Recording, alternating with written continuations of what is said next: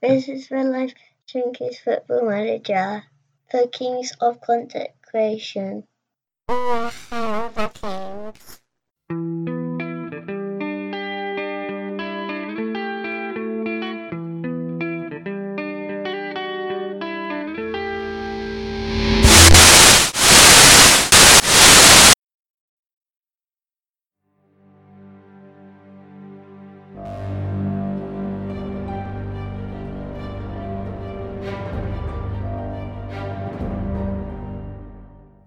Your secret is safe with me.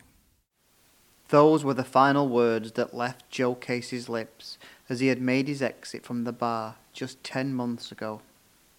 It wasn't the last he had heard from the American journalist, but he had kept his word. For keeping quiet, he had asked for information information on the corporation, information on Andre, and information about the football club. He was about to carry out the latest request and record his post season review. When thinking back, he laughed to himself as he remembered one story in particular. He had arranged for Casey to join Averinov on a European scouting mission. It sounded a lot more glamorous than it appeared, but he knew Andre's ego would get the better of him, and the chance to have five minutes of fame proved too tempting. He had taken Joe to the city of Pripyat in Ukraine to look at a striker Alexander Porodko. The 22 year old hitman was building a name for himself, and Averinov was keen to see him in the flesh. The pair checked into their hotel and agreed to meet in reception two hours before kick-off. Surprisingly, a car was waiting, and the driver said they were to be taken to the game as guests of Pripyat FC. Andre and Joe climbed into the back of the military style vehicle and off they went. The car windows were jet black glass and it drove for roughly 45 minutes before finally coming to a stop. As Andre climbed out of the back door, there, in front of him on the pavement, was his suitcase, and alongside it sat Joe's bag. He looked up to see that they were back at the airport. Their lift pulled away, and Andre noticed a letter attached to the case. It read, There is nothing to see here. Go home to Argentina and be safe. Ruslan. The pair, a little spooked by the fearsome Russian's antics, had done just that and decided to put a pin in any interest of the striker, at least for now anyway. Before starting, he poured himself a drink. Then, reaching into his desk drawer, he took out the dictaphone Joe Casey had given him. I am the manager of Black Crow Ushuaia, and my name is Achilles Goss. It all started in France a little over two years ago when I was accused, accused of things I can't even bring myself to talk about. The rumours came from nowhere, and before I knew it, I was being told that I was resigning and it was time to move on. A club I had given life to, given purpose to, had me shuffled out the back door and into the wilderness without so much of a thank you. I was hounded from my home in France and fled to Switzerland. Photographers everywhere. I thought I had nowhere to turn. Then, one night, the phone rang and the lifeline was offered. Before I knew it, I was reading my obituary in the newspaper and boarding a flight to the end of the world. I went from retirement to football manager very quickly, and before I knew it, we had completed a full season. It hadn't been a glorious return to football management, but looking back, that first season was probably the bedrock of everything we achieved this year. This is my review of the 2020 2021 Argentina Premier Division D campaign.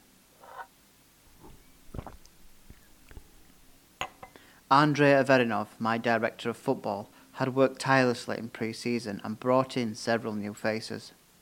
We had spoken about the need for promotion sooner rather than later. The Premier D has just 13 teams and was a very short season.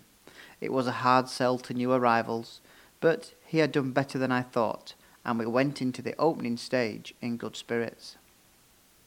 Our form throughout the first three months was second to none. We started well and it just got better. One game in particular, that showcased our domination was the 3 0 win against Claypole, a side we had struggled against the year previous, but now we looked head and shoulders above the Buenos Aires outfit. Our 4 4 1 1 was flourishing, and at times I felt like we would simply walk to promotion without breaking stride.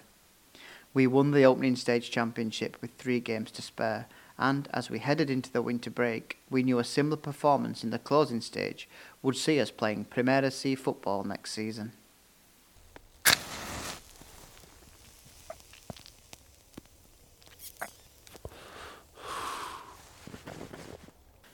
During the winter break, I found Andre increasingly hard to get hold of. He had mentioned a new relationship he was involved in, and it seemed his eye had been taken from the prize. As the weeks passed with no new arrivals, it was clear we would have no new blood to freshen the dressing room up. Although recruitment wasn't in my remit, I found it very hard not to look for players, and spent a lot of time trying to get to games and find lads who I could recommend to Andre.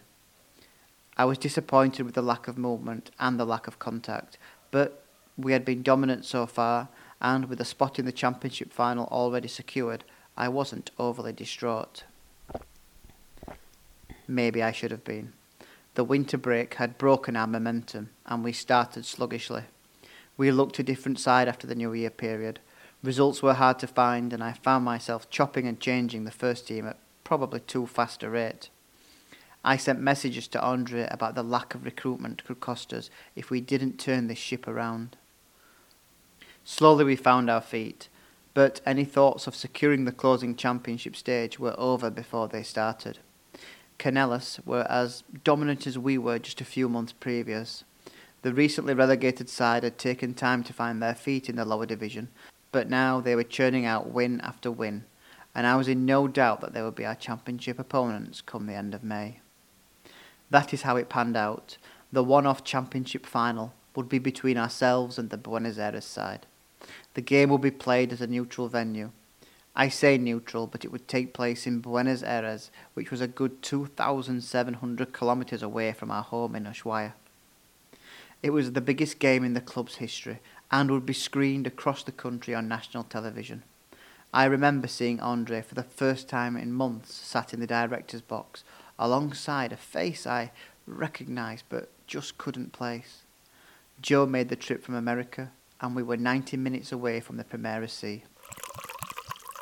It wasn't a pleasant game to watch, both sides cancelling each other out all over the park. If I'm honest, Cañuelas was slightly the better outfit, but with 93 minutes on the clock, Vera was bundled over in the box and the referee signalled a penalty to the Black Crows. I still think of this moment, almost on a daily basis. I changed the taker. I called for our Venezuelan midfielder Rojas to take the penalty. It would be the final kick of the match, and as he was retiring this summer, the final kick of his career. The now 43 year old midfielder had been a brilliant signing. He had been everything that was good in our side, and now he had the chance to finish his career a hero. He struck probably his poorest strike of the season, and the keeper pushed it away. The whole team collapsed as the referee signalled full time and the need of a penalty shootout to determine the victors. I knew it wouldn't end well. We went around and tried to pick the lads up, but after five spot kicks each, we went out, losing 5 4 on penalties. Fantoni, our star player, was the unlucky culprit. That was a long train journey home, but our season wasn't over. The loser drops into the semi final stages of the playoffs, and to be successful, we would now have to navigate four further games. We had to face our opponents from 12 months ago when we bowed out of the playoffs at the first time of asking. This year we would be better. I just had to dust them down and pick the lads up. With just four days until the first leg, I cancelled all plans for training. We had a day of rest where they could see their families. Then we had a team bonding session and then another day of rest. We'd been together for so long we knew our roles and positions. If it's not ingrained now, it never will be. Puerto Nuevo were no mugs, and for 87 minutes of the first leg, I thought I had made a huge mistake. We trailed 1 0 and looked a little out of sorts. Step forward Juan Manuel Oliveira, who headed home three minutes from time to give us a vital away goal. The home leg we dominated, but somehow fell behind in the second half. I was getting terrible butterflies in the pit of my stomach at just the thought of more anguish. But then, Rojas, he took it upon himself to right the wrongs of the championship final and scored twice, taking us through to the final 3 2 on aggregate. Central Ballester would be our opponents over two legs. Strangely, both games would be at neutral venues. The first game was a drab nil-nil, but we learnt from it and made a few changes for what would be our final game of the campaign.